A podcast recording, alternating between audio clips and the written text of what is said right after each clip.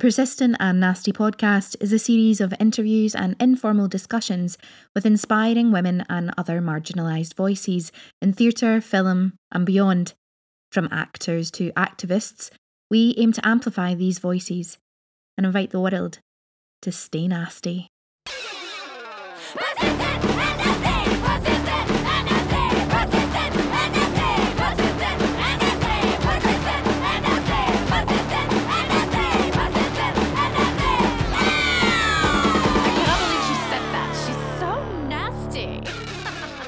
Persistent and Nasty Podcast has teamed up with WeAudition to offer our listeners twenty-five percent off monthly subscription. Head over to WeAudition and type in nasty, all capital letters, twenty-five at checkout. I have said it before, I will say it again. WeAudition really are the future of casting. And also you can make money while being a member on the site. You can um, be a scene partner for people, and you can help with accents. You can just generally help each other out. And it's a really important thing for us to do, especially during these times, and just a lovely way to have community. Our other offer for our listeners is still with Backstage. Backstage are offering our actors twelve months free subscription. You heard that right, twelve months free. If you follow the link in the description box. For casting directors, you can post free castings when you type in Persistent and Nasty at checkout. Hello, you lovely lot, and welcome to another episode of Persistent and Nasty Podcast. This week is a Louise solo episode. Louise chats to the amazing Kim Chapman. Kim is an actress, model, vintage stylist, entrepreneur, and international showgirl. What an amazing female. What an amazing human she is. And I can't wait for you all to hear this episode. So I'm not going to talk too much so that you can just enjoy Kim and Louise's chat. I do want to say a couple of things. Um, first of all, thank you to everybody who has been downloading and commenting and liking and sharing the podcast. We appreciate it so much. It's fabulous. I also want to thank everybody who has donated already to our PayPal account. Um, in the last week, we have been overwhelmed and grateful, thankful, and just humbled by your generosity. Um, it's down to you, the listeners, and uh, the, the lovely community that you're creating. Uh, thank you so much. You have managed already in a week to, we'll be able to keep the podcast going for at least another year. So thank you. It's uh, really humbling, and we are truly touched, and I'm probably going to get a bit emotional. Um, so thanks. It sounds lame, thanks. Doesn't feel like it covers it, but really we mean it from the bottom of our hearts. You can donate to the PayPal link. The PayPal link is in the description box. In the description box? What am I? On YouTube? In the blur episode box. Is it a box? I don't know. Who knows? In the episode description, you'll find the PayPal link. Also, it is on all of our social media. As always, it is Twitter at Persistent Nasty. Guys, I got it right. I still paused, but I got it right. Instagram at Persistent and Nasty.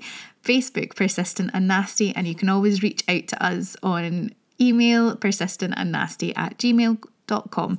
Remember to sign up for the newsletter for all exciting announcements. We don't send them out very often, I promise. Your inbox will not be flooded. Um, thank you. That's enough rambling from me. Let's get into the episode with Louise and Kim. As always, guys, sit back, get a wee cup of tea, relax, and enjoy. Okay, uh, welcome, Persistent and Nasty listeners. This is Louise here this week, and I have the great pleasure of talking to an old friend, very old friend, in fact. I was just thinking this morning, uh, how long have I known you? I think it was like we met in two thousand three or four or something. Yeah. Ridiculous like that. Ridiculous. Um, yeah. um, and... Uh, And now I'm just delighted to chat to you because you have such a varied and interesting career. So uh, Kim Chapman, actress, entrepreneur, uh, cabaret star, model, businesswoman, like just you have so many strings to your bow. So I'm going to shut up and let you tell our listeners who you are, what you do, what you're all about. Okay, well, thank you very much for having me. It's a it's a joy to be here. Um, Yeah, so um, I always find it difficult to describe myself in one quick sentence. um, so I guess um, I, a performer is, is the right term you know what I mean? It covers yeah. all the bases. But um, yeah, I, a born performer, I suppose. Um, the first sort of performance that I, the first performance style of acting is where I started, young, quite young. Um, and I've continued to, that, to do that from the age of ten till now, um, in some form or another. Every, yeah, every year of my life, I've continued to do it. Um, but there was a fork in the road when I became a sort of young woman, so late teens, early twenties. Um, I uh, fell into the world of burlesque and cabaret, um, because it's very glitzy and attractive, of mm-hmm. course. And um, that was not actually, you know, a, a career move choice that I made. I just... just was there at the right time, I think. It was like when everything was kicking off with that sort of thing. And I rode the wave, and I have continued to ride it till this day. And it's been a massive part. And my Missy Malone um, character, she she's sort of taken the forefront of my life for the last fifteen years. And I continue to act um, as Kim, but she's sort of, she is like not the one that people know more, I suppose, when they when they when they see me. Mm. Um, and yeah, I'm very sort of grateful for both both avenues of my career, uh, basically. But yeah, that's the main sort of performance areas that I work in. I remember meeting you uh, back in the day, and that that those early days of uh, the burlesque and cabaret uh, yes. revival in popularity. Um, Uh, we were both performing at a big club, uh, Club Noir.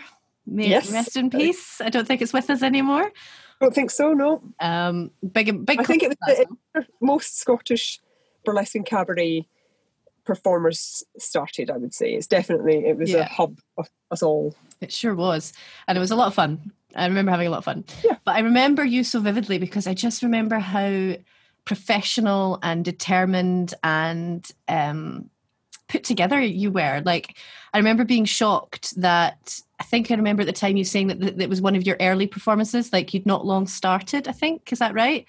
And I just remember being yeah. really, really surprised by that, because I was like, really, you seem like you've been doing this for years. Yeah um, yeah it would have been, because I was only with I was only with Club Noir for a couple of years, so mm-hmm. I think it was right in that first year that I met you. But I suppose that confidence that I had, that uh, arrogance that young people have sometimes, um, came from yeah just the fact that since ten I'd been on a stage. Mm-hmm. So oh, have I lost you? No, you've just frozen. um, so yeah, I just had sort of stage experience, I suppose. Yeah, but in it's, some. It's funny that you're you're sounding almost apologetic for that, and I don't think you should be. I think it's like, as women, I think particularly in this industry, we get that a lot. It's like, oh no, I was being a bit arrogant. You weren't. You were confident, and rightly so, because you were exceptionally talented. You were one of the best performers there, oh, and okay. um, you should own that. And that's not arrogance. That's like belief in yourself that's rightly placed. So I say Thank own you. It. Um, and you were a, you were experienced in circus. You'd done some circus training, hadn't you?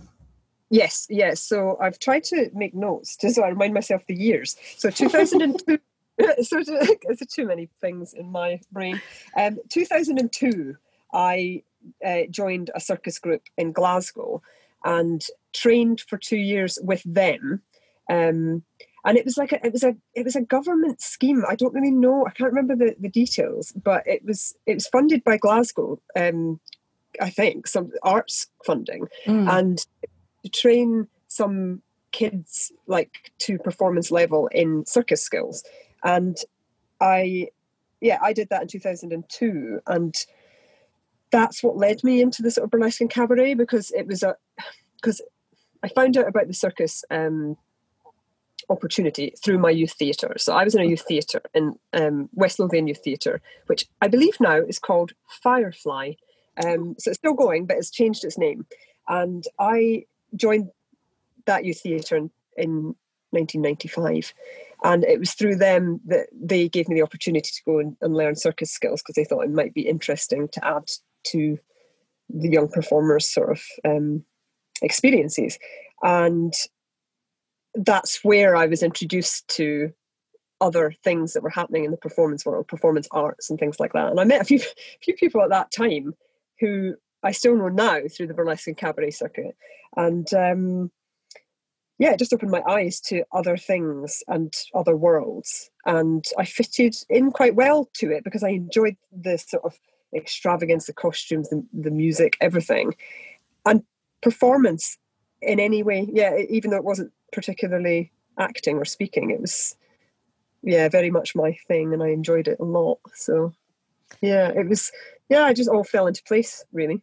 And Kim Chapman is who you mm-hmm. are, and Missy Malone is your character, your burlesque uh, cabaret character. Um, yes. But Kim, did Kim always want to be an actor? I was always sort of on the side of, because it, it feels like your burlesque and cabaret career just sort of took off, and like you say, you rode that wave. Yes. Has, has acting always been something that you wanted to come back to? Because you're, yeah. you're really focusing on that right now, aren't you? Yes, yes, it always has been. Um, from as long as as long as I can remember. Yeah. I mean, if you look through any of my old school, you know, books where you had to write what you wanted to be and all this stuff, I wanted to be an actress. That's what I wanted to be. Um, I think the difficulty was that I came from a small town, and I went to a small town school, and my parents didn't know really how to how to do that, like how to help yeah. me with that. We didn't, you know, have a lot of money. We didn't have those opportunities really readily available in Livingston. But my mum did the very best, like, and she really is the reason that I do what I do, because she pushed me, like, yeah, she just found the one youth theatre that was available in my area and put me in it. That, I mean, I'm talking the day I was old enough. She was phoning them constantly and going, well, she's not quite ten yet. Can she come? And they're like, no, it's got to be ten. And yeah, you know, so I went to dancing before that. She was just trying to get me to, you know, she knew that I wanted to perform. So I went to dancing from like even younger, I don't know, five or whatever. And then ten, I went to youth theatre and dropped the dancing. And um, she put me in summer schools with like youth theatres in different areas in Glasgow and Edinburgh and various places. And just really tried to support the thing that I seemed to want to do. Yeah. And she's such a legend, your mum. She's she's so amazing. She's so amazing. And she was like my right, you know, champion, and she still is. And um, that's what I always wanted to do. Yeah. And at school, we didn't even have drama as a as a as a subject mm. in my school. I had yeah. to go to another high school because, again, my darling mother um, spoke to the headmaster and said, you know, she thought it was unfair that they didn't offer drama as a Um, as an option, as a hire at my school. Um, and she basically made a case, and I went to a different school on a Thursday afternoon. I went to Backstage, went across the way, um, to do my hire in another school um, so that I could do drama. And that was all my mum. Um, and what then, yeah, as as the teens happened, um, yeah, I was only just eighteen when I fell into burlesque and cabaret. And um it just whisked me away. It was the right time, and there was a lot of opportunities, and they were paying yeah. money, you know, yeah. they were like paying money. And then by the time I was twenty-one, I was like at the height of that, like making a lot of money. You know, I bought my house doing burlesque. It's like, it's, incredible. You know, I can't, you know, a lot of people might turn their nose up at it, but I can't thank it enough. I've traveled the world. I've done a lot of shit with, oops, sorry, with that. No, it's fine. You but, can swear. It's all good. but, um, But yeah, it's it is difficult to be taken seriously, I find, as an actress, um, when people know about it. And that's what I sort of struggle with a little bit, because when I say that I'm doing something with acting, a play, or I've been cast in something like a straight role, mm-hmm. um, it's like people just don't believe that that can be a thing, like if you're yeah. one or the other. And that's what I found a little bit tricky navigating. So that's I suppose that, yeah, trying to just split the brands um, a little bit, which makes total sense. But I'm, I'm yeah. sort of interested in that because it's it's a form of performance. Um, it takes a lot of work, you know. Um, I have been in those in the early parts of my own career as a performer in rooms with cabaret and burlesque performers. It takes a lot of work. There's a lot of money and time and effort that goes into it. And it's it, yeah, it's as valid a bit of performance as anything else. Um, and I'm intrigued uh, when people say they turn their nose up at it, or or people describe that as an experience. What do you think? Where do you think that comes from? What do you think that's? I'm from? not sure. I don't know what it is. Is it because it's low brow art? Is like because it's like a little bit trashy? Because it mm. involves nudity? Because it is um, done in nightclubs. Like, it, I don't know, to be perfectly honest, but there is there is a bit of, I've been judged harshly on it. Mm-hmm. And it's that thing, it's that sort of, I suppose, I don't know if it's that relevant nowadays, but back in the day, it's like if you had any sort of job like that, if you're looking right back to like the fifties, if any of those like actresses had posed for a magazine or something, like, you know, famous example, Marilyn had done a Playboy spread or whatever, they tried to like bring her down mm-hmm. as an actress because she'd done that. And it's like, to me, all the things I've done, I'm not ashamed of any of it. I'm proud. And I feel like I perform on a, well, not right now, not in COVID times, but God. perform on stage every week of my life. It's like, yeah. I'm doing something right, but I also enjoy being challenged. So I'd like, I like playing other roles. I don't want yeah. to do the same role forever, which is how I sort of sometimes feel, because I'm always this character, and I'd yeah. like to, I'd like to be challenged, really. It's, you know, something, I'm maybe getting a little bit academic here, but there's something really hypocritical about it, because it's like, well, hang on a second, uh, how is this lowbrow and trashy and not valid? Mm-hmm. The ways in which you sexualise actresses all the time in other yeah. ways, in film or in how you present them to the media, how is that not trashy? How is that any different? Um, so it's like, this is acceptable because you make the rules for this one, this side of it, but yeah. if you've got people being entrepreneurial and making their own way and, and enjoying no. themselves. Yeah, making the rules themselves, then it's not. That's yeah. a little bit what it feels like. Um, yeah, so it's a funny, it's a funny, I don't yeah. know the answer to it, to be honest. And you don't have to have the answer this afternoon, no, we're just I, having a chat. And I try not to be, I try not to be, you know, I'm definitely not ashamed, definitely not, but I do sometimes find myself like, unsure if I should mention it, or you know, hoping that they won't look at that first, and then, you know, like, for instance, a casting director. But I've heard mixed, I've heard mixed reviews. I've heard, yeah, from casting directors that I've had one-to-ones with through lockdown, which has been really, really informative. Um, mm-hmm. But, yeah, if they saw that first, they might make a, a snap decision that they, they can't see past it. But others have said, oh, but it could be amazingly useful if I was looking for that sort of thing. But that then falls into that, is that just going to be typecast forever? Then? Yeah. Like, as the same thing.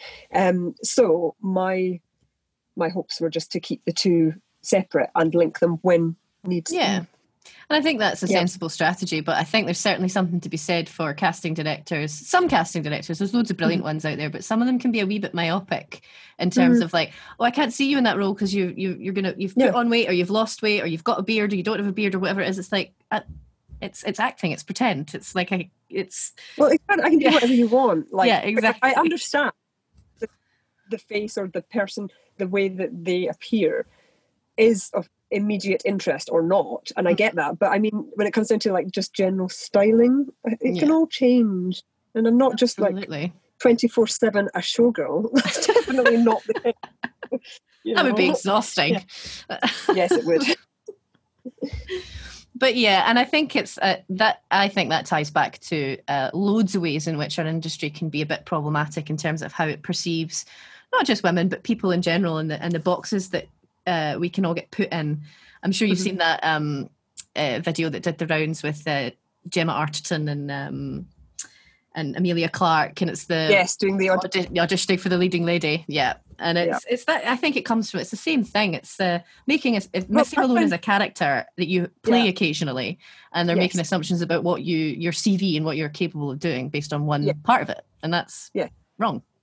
Exactly, it? And it's just just look like just look a, just tiny bit like at, you know, further, just to see that I, I can do other things. But it's that initial, you really literally get a split second before yeah. they say, like before they decide yes or no. So it's just trying to, yeah, yeah, not always have them make that decision immediately on, on first view.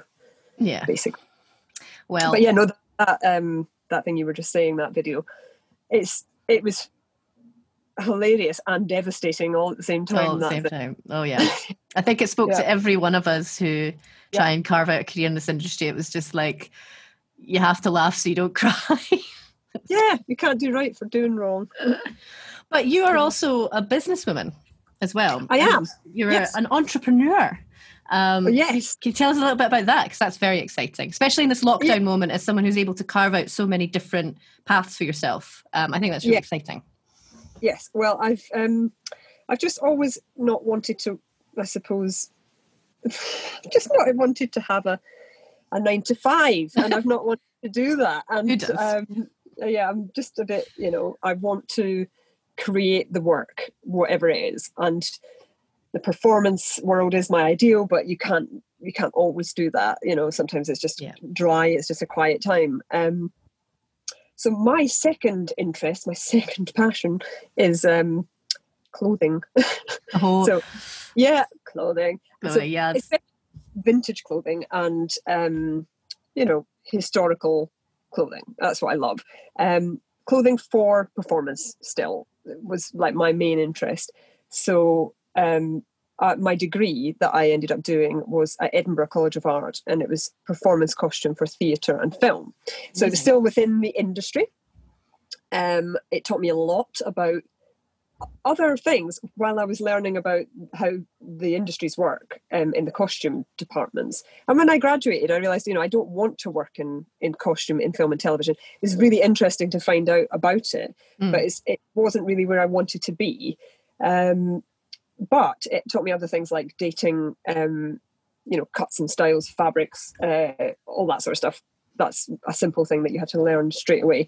So it made me very good at buying Um, sort of thing, period or vintage co- clothing whenever I saw it, and I would find them because I'm always hunting in vintage shops and flea markets, charity shops, you know, car boot sales, whatever. I'm always that's my that's my pleasure. That's my personal pleasure.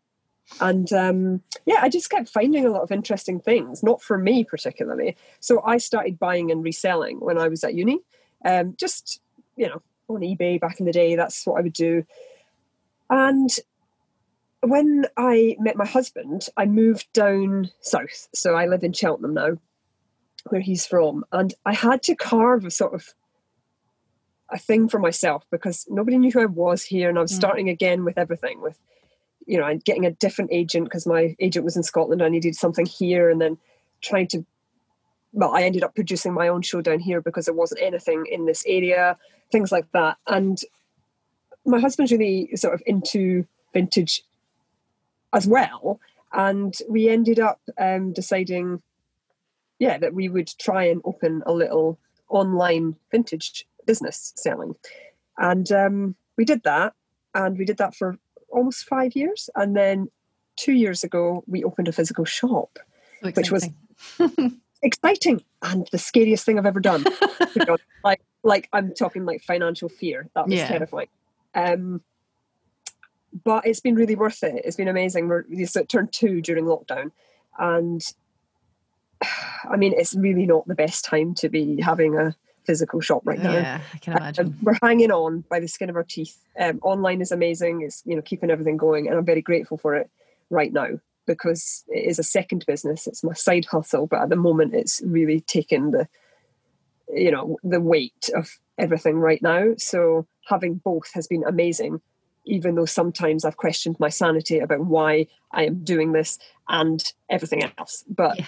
well, you I run two businesses. Just, you run two. You've got the business do, of Kim, yeah. the actor, and the business, yeah. the brick and mortar business. That's yeah, that's it. Oh. And luckily, I share that that that burden with with my husband. Um, so if I do get some opportunities that just come, you know, like, and I've got to disappear for a week or a month or something like that, he takes it he takes the reins, and that is the only way that I could do that is mm. the only way that I could do that business, because otherwise it would just fall apart if I got busy.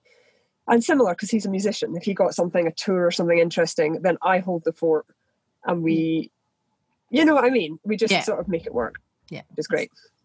And um where can people find the business online? Tell the people. Okay, so, so the shop is called Malone's Vintage. So I was riding the coattails of the, the old Missy Malone there, because uh, she's quite um, quite known in the vintage world. Mm-hmm. Um, so it has a physical shop. We have we have a physical shop in Cheltenham, um, right in the city centre, uh, well, town centre of Cheltenham, um, and it's just called Malone's Vintage. And online, it's w w w dot malones vintage dot co dot u k, and we have an online store, and we have and Instagram and all that jazz, where we buy and sell to people who are not near the shop. So excellent. Yeah, we can, yeah, you've got some beautiful things. things in there. I follow I follow you myself, and uh, I've been you. wanting to buy things, but they're very rarely vintage things in my size, but that's okay. That's how it goes, yeah, that's how it goes sometimes. That's the heartbreak. It's like one, you only get one of everything really that yeah. you find. And and the fact of the matter is, I say quite often, is everyone goes, oh, vintage is tiny. It is generally because people were smaller. The diets were mm. bad. People wore different kinds of support underwear. Everything was smaller. Waists were smaller. Feet were smaller. Um, but we do get all sizes. They just they go uh, quick. Sell quick. Yeah. Yeah. If they're more modern sizes. Yeah. Absolutely. I saw online as well something that I thought was really cool. Um, maybe you can talk a bit more about this. That you're you're branching that um, side of the business out into styling. I think I saw something. Yeah. You styled a uh, a wedding, or was it a, a piece about a vintage wedding? Was that yes. something you're so, doing? Uh, yeah. So so since having the shop, um, and people can physically see, you know, the amount of things that we have, mm-hmm. then we were approached. I've been approached by a few different um, publications or photographers or things like that who want to put together an, an editorial, you know, sort of photo or fashion editorial for, for magazines. And I've been hired as a stylist for a few, which was really good fun. And it sort of was more like what I did at uni. So it was like mm. styling, use, but yeah, using vintage um, clothing. But most of the briefs were to make it still current. So it's vintage, but like to be, could be worn today in a way by people who maybe don't wear s- strict vintage. So you can mix and match your vintage and whatever. So working to a brief, um, which I enjoyed, that was like uni, um, sourcing or putting together things, which was like uni, and um, yeah, putting a collection together, which I really enjoyed. So that has become a branch of the shop. Um, which is available, the styling side, because we we can offer styling or we can hire to other stylists. Um, and because at the moment people are really, really aware of how they're shopping. So sustainability, mm-hmm. eco issues, um, just how bad fast fashion is, how yeah. bad it is.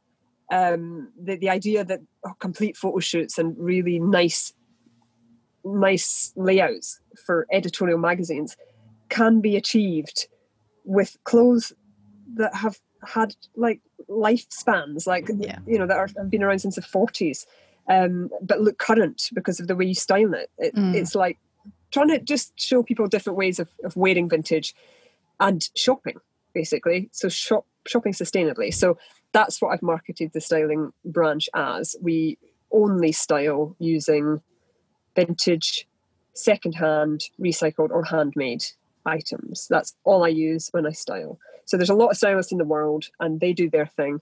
I'm not interested in doing that. But if you want, if you want my input, that's how I would do it. That's so amazing. That was another thing that I didn't really that just sort of happened. It just fell into place.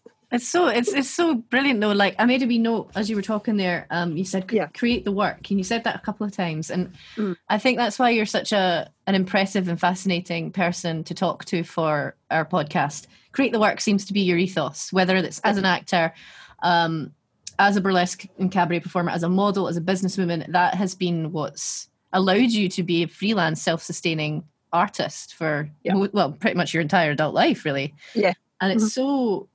And I totally get, like, as actors in particular, we're always told, why don't you write something? Why don't you make it? I totally get that that's not in everyone's uh, remit, and it's hard. Not everyone can write, for example. But mm-hmm. there's something about what you do and what you present to the world is like playing to your strengths. Like you mm-hmm. have found what you love, what you're good at really easily, and then just really maximize yeah, I, that. Like what you just said there, um, the, you know, I do, I do hear that said, like, write your own things, write your own things. I... I couldn't write to save my own life. I, I'm, I'm very dyslexic and I find reading and writing difficult. So that's not an option for me, but I'm very visual. Mm. So I've always had an artistic flair, and that was my own, you know, um, strength, but that's all I had really. It was I was you know I was always good at drawing, and I come from a creative sort of artistic family who have natural artistic talent, but not in the performing sense. And yeah, so the the work that the only kind of work that I feel confident in creating is visual. So mm. whether it's whether it's styling or performing in different areas of performance or modeling or whatever it is, it's it's always visual.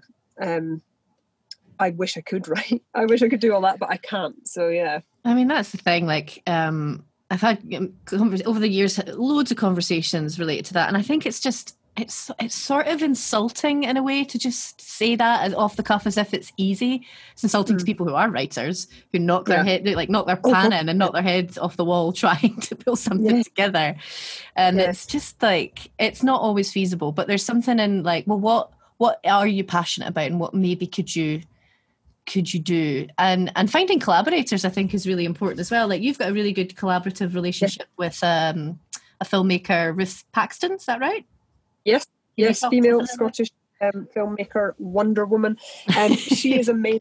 I fell on my feet with with my darling Ruth. Um, we met when we both went to Edinburgh College of Art. Um, she was the year above me. And we just met because it was a really funny thing, actually. It was somebody, a teacher there, well, not teacher because it's not school, a, an art tutor, um, thought we would get on and did an introduction because wow. he was like, I think you two would hit it off.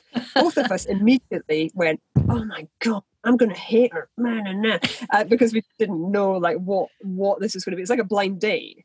And he was one hundred percent right. That's funny. And I left home. Um, so I was only just um, seventeen at that point. I left home straight from my parents' house and moved in with Ruth at that age until I met my husband and moved in with him. and uh, and we lived together in a house in Edinburgh all through our university, you know, years. Um, and she is a phenomenal filmmaker, writer, director. She's phenomenal and award-winning and just a force to be reckoned with. And I had the joy, the pleasure um, of working with her all through those period, that period of time where she was finding who she was as a filmmaker, as a writer, as a director. I lived with her and I was an actress. It was perfect. We just bounced stuff. We tried all sorts of stuff. She pushed me as far as you can push a human person in film. And it helped me learn because I wasn't trained. So mm. a lot of, a lot of my training came from working with her and us figuring out how, how you act and how you direct. It was both of us together. And I've, I I wrote it down because I wanted to know how many how many films we'd done. It, it's one, two, three, four, five, six, seven, eight films. Wow. And the most recent, I can't say much about it, um, just two weeks ago was the last time I worked with her as an actress and her as a director. Um, and it's a feature. It's It's a feature. That's what she's been working towards all these years. Mm. And it's, I'm so excited. I'm just so excited for her. She, I can't speak highly enough. And, you know, it just so happens that she's also my best pal after all those. But, um, but yeah, I, she, you know, she was a filmmaker before I met her. So she's first and foremost an amazing, amazing filmmaker. And I'm just very lucky to. You sound like you're each other's muses. Yeah, well, yes, I, I think I would say that yes. That's that's lovely and so exciting uh, for you both uh, that she's reached that sort of stage because it takes a long yeah. time to get well, to feature level. Yeah, and just like navigating life in between, yeah. um, it really can throw you off the rails. So it's like, oh, I'm just so delighted to see everything coming together, basically.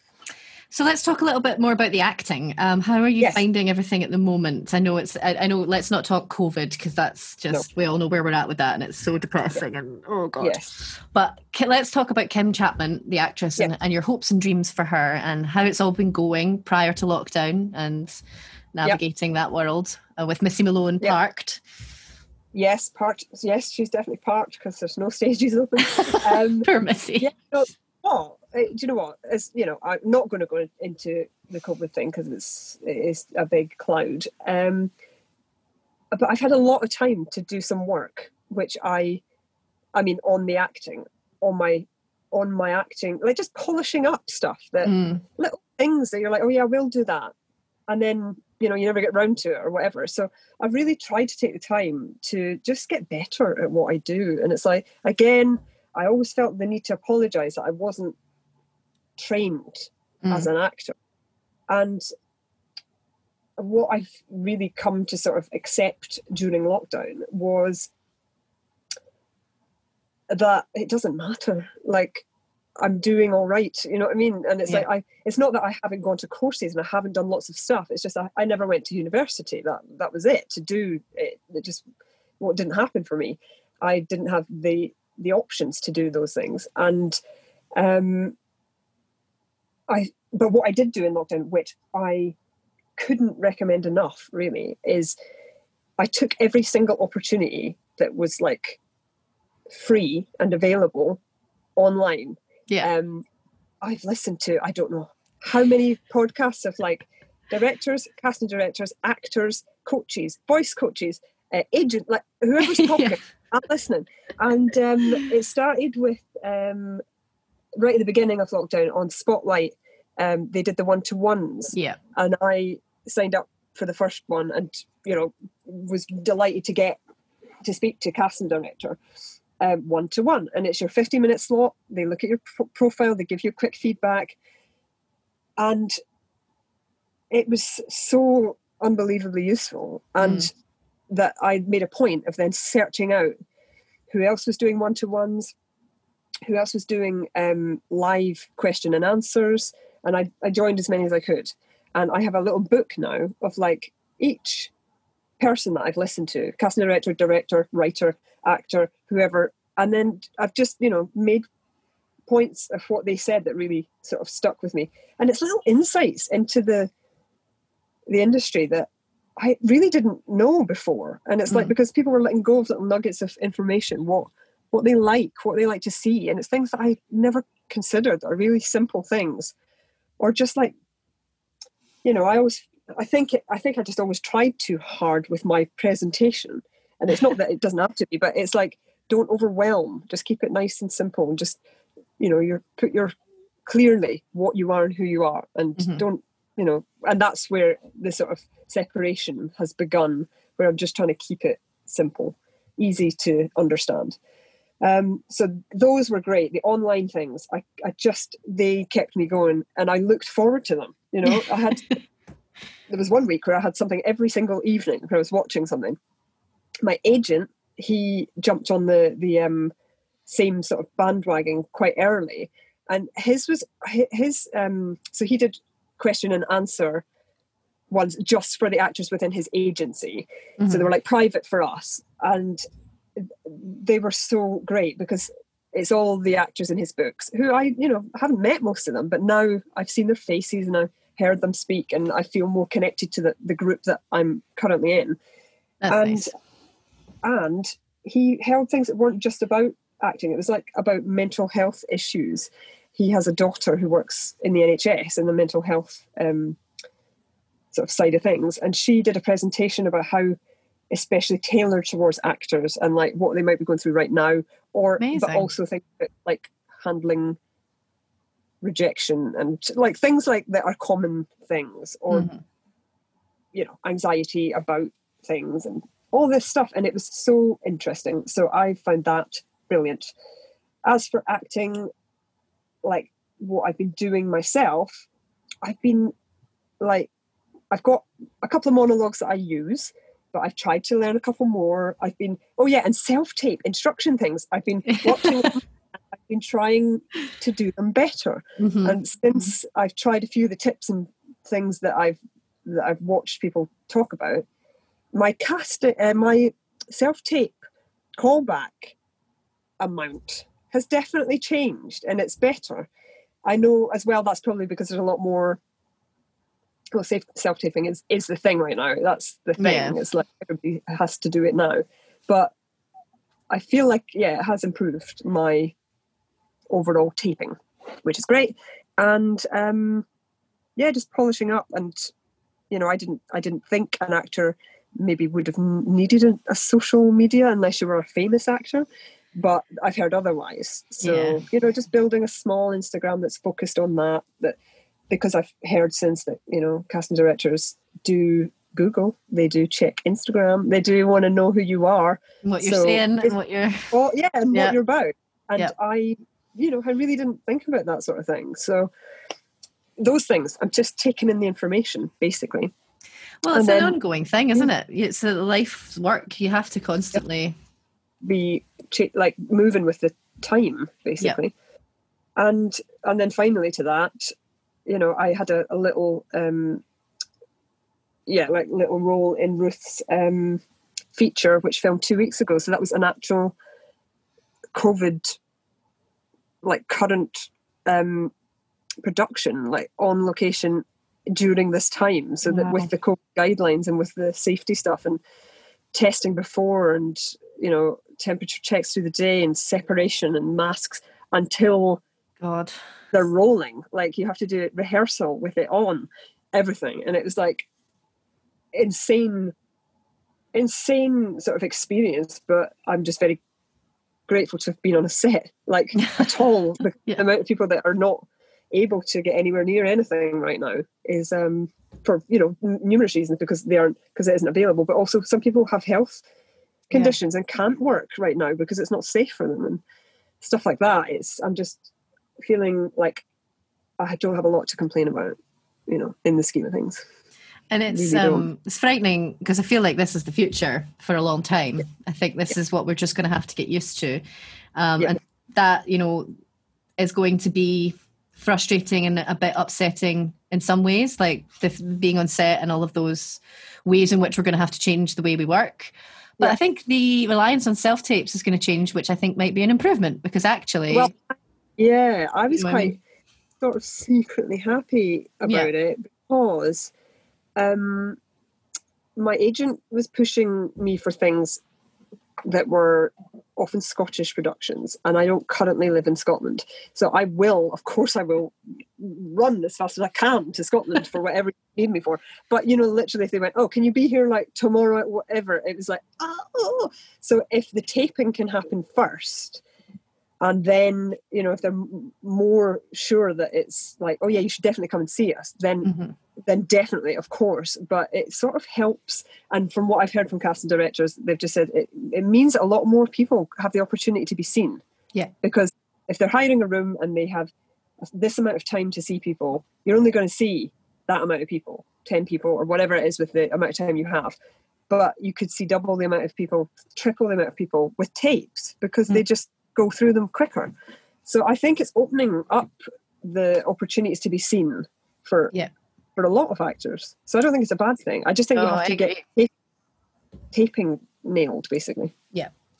And, yeah. Uh, you know, I think it's now forcing our industry to have the conversation, which it was aware, was they were aware it was needed, but were ignoring mm-hmm. it, which is the actors and freelancers can't afford to be hopping the megabus every two minutes for an audition, or even worse, just a coffee. Come and have a coffee and a chat with a casting director or an agent or a producer, and then nothing comes of it, but you've spent mm-hmm. two hundred seventy-five quid going from Scotland to, to London mm-hmm. overnight, and it's just ludicrous. And it's exposing that as a completely failed uh, way of working, and or yeah. well, failed for the people who are at the sharp end of it, which is the broke actors and freelancers. yeah. Um, yeah. So I think that's got to be a good thing, because now you can't yeah. really argue that you can do the self-tape thing first. And then, yeah, like you say, if there's a real tangible opportunity there, then yeah. then you're going to make that, you're going to make that leap. That's mm-hmm. it. If, if they've seen your tape, and you know they ask you maybe for a second one, and then they're like, oh, actually we'd like to see you in person, then you have hope, and you ha- have you're closer to that, rather than the amount of times the amount of times I've gone to London and I've spent money, like you say, to go, and it's literally five minutes in and out, and I know by the look on their face I'm not right at all. mm. Um and it would have probably been obvious pretty quickly on a tape. And it would have saved a lot of time and effort and money. Yeah. But, you know, I don't know. I'm hoping the taping thing is is the way forward, um, to narrow things down until yeah. um, in-person things when they're a bit more sure, and everybody's a bit more sure. So yeah, that can um, be a good thing.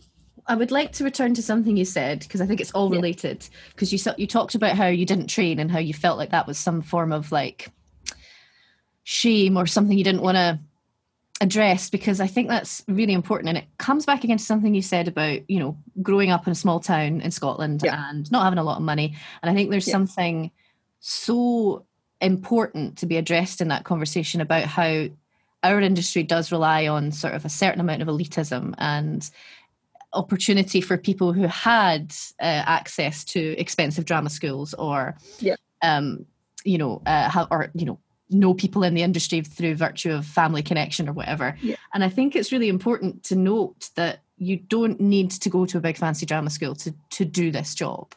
Um, no. And that actually, and I found this particularly in the, the years after I, because I did train, you know, I fell into that, like, yeah. I have to go and train and that's what I need to do. And to be quite honest, in the years since I graduated, I'm like, it doesn't matter. It, they don't yeah. really care. Because I because I didn't go to like Juilliard or or mm.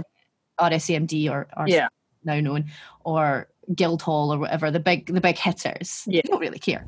And it's actually the work that you're doing after you graduate that becomes important. That's the, that's where the real training begins, I think. Um, that's it. And I yeah. still, that's quite. I I I I've seen a shift in the last couple of years in attitude for the better. Um, But it's it's still clinging on in sort of little areas of, of the industry.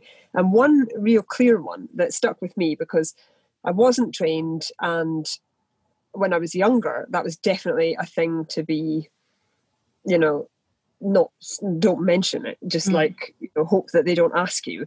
Um, and wonderful, lovely Ruth, you know, she just kept saying throughout, she was like, I don't care what you say.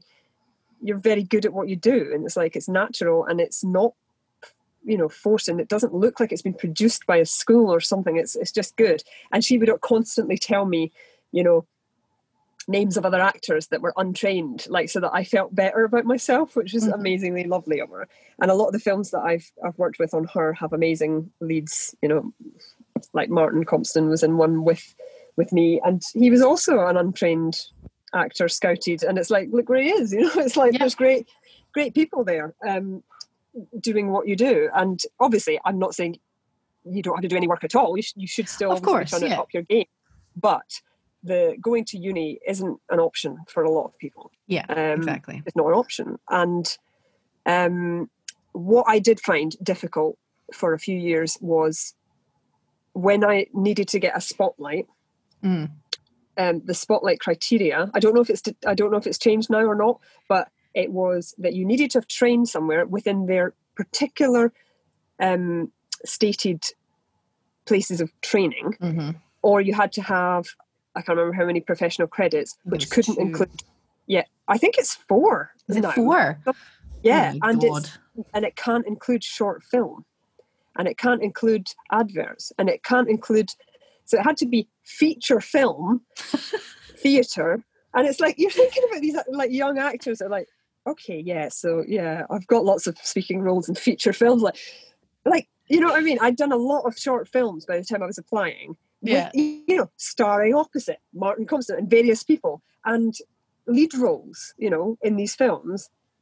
Award-winning, best short at the London Film Festival. Like, a, and it still didn't count. And then somebody said to me, oh, you know, Judi Dench could be in a short film and that wouldn't count as a credit for her, like, That's either. Good. And it seems totally and utterly ridiculous. Um, and then, you know, I was speaking to people and they're going, well, you have to create your own theatre work to, to do that and all that sort of stuff. And I, you know, I wasn't a writer and I couldn't do that. So I just had to keep knuckling down until mm-hmm. I had enough, until I had enough credits to get my spotlight and let me into spotlight, you know, castings and stuff, and have an agent, because most agents want you to have a spotlight and all this sort of stuff. And it is very restricting. And I just, I'm like a dog with a bone and I won't give up. But there's a lot of people who I don't know if they have, you know, if that, it's just a big barrier. Yeah. If you don't have a special, and I and I thought about it, and I thought, well, what if you did study at that place? Then what, you just get to immediately tick the box and then you're in and you've not done anything.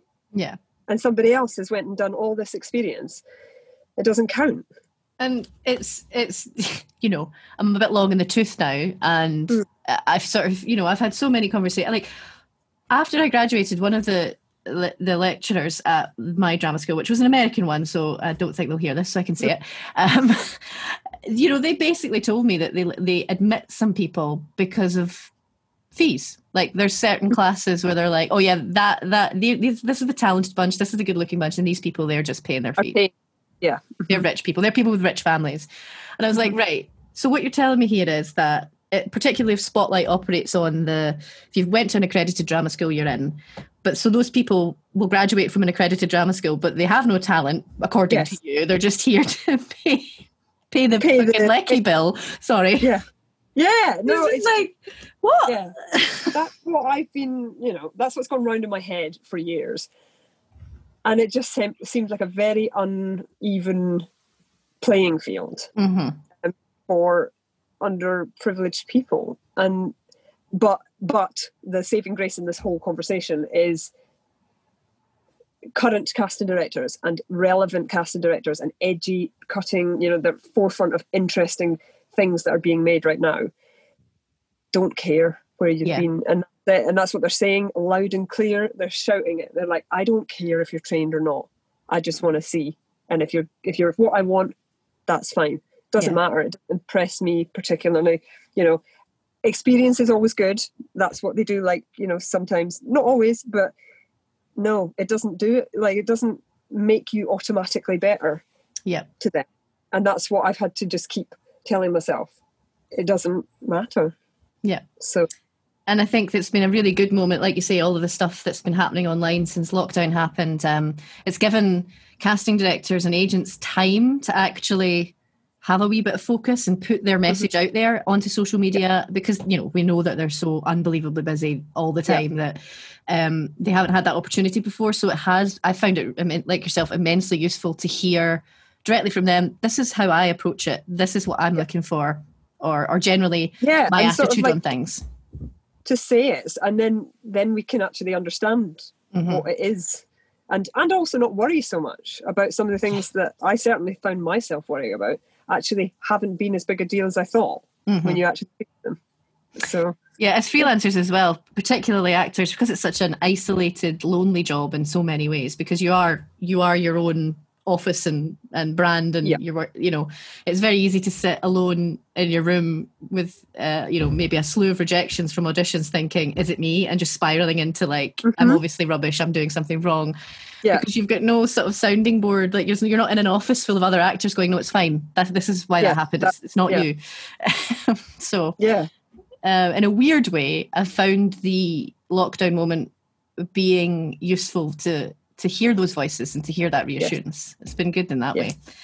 Yeah. You've got to find the positives, mate. You've got to find the positives. Yeah. Well, I have I have definitely found a few in the in the in the murk. There's definitely been some good moments of clarity, clarity regarding stuff that I didn't understand in this industry.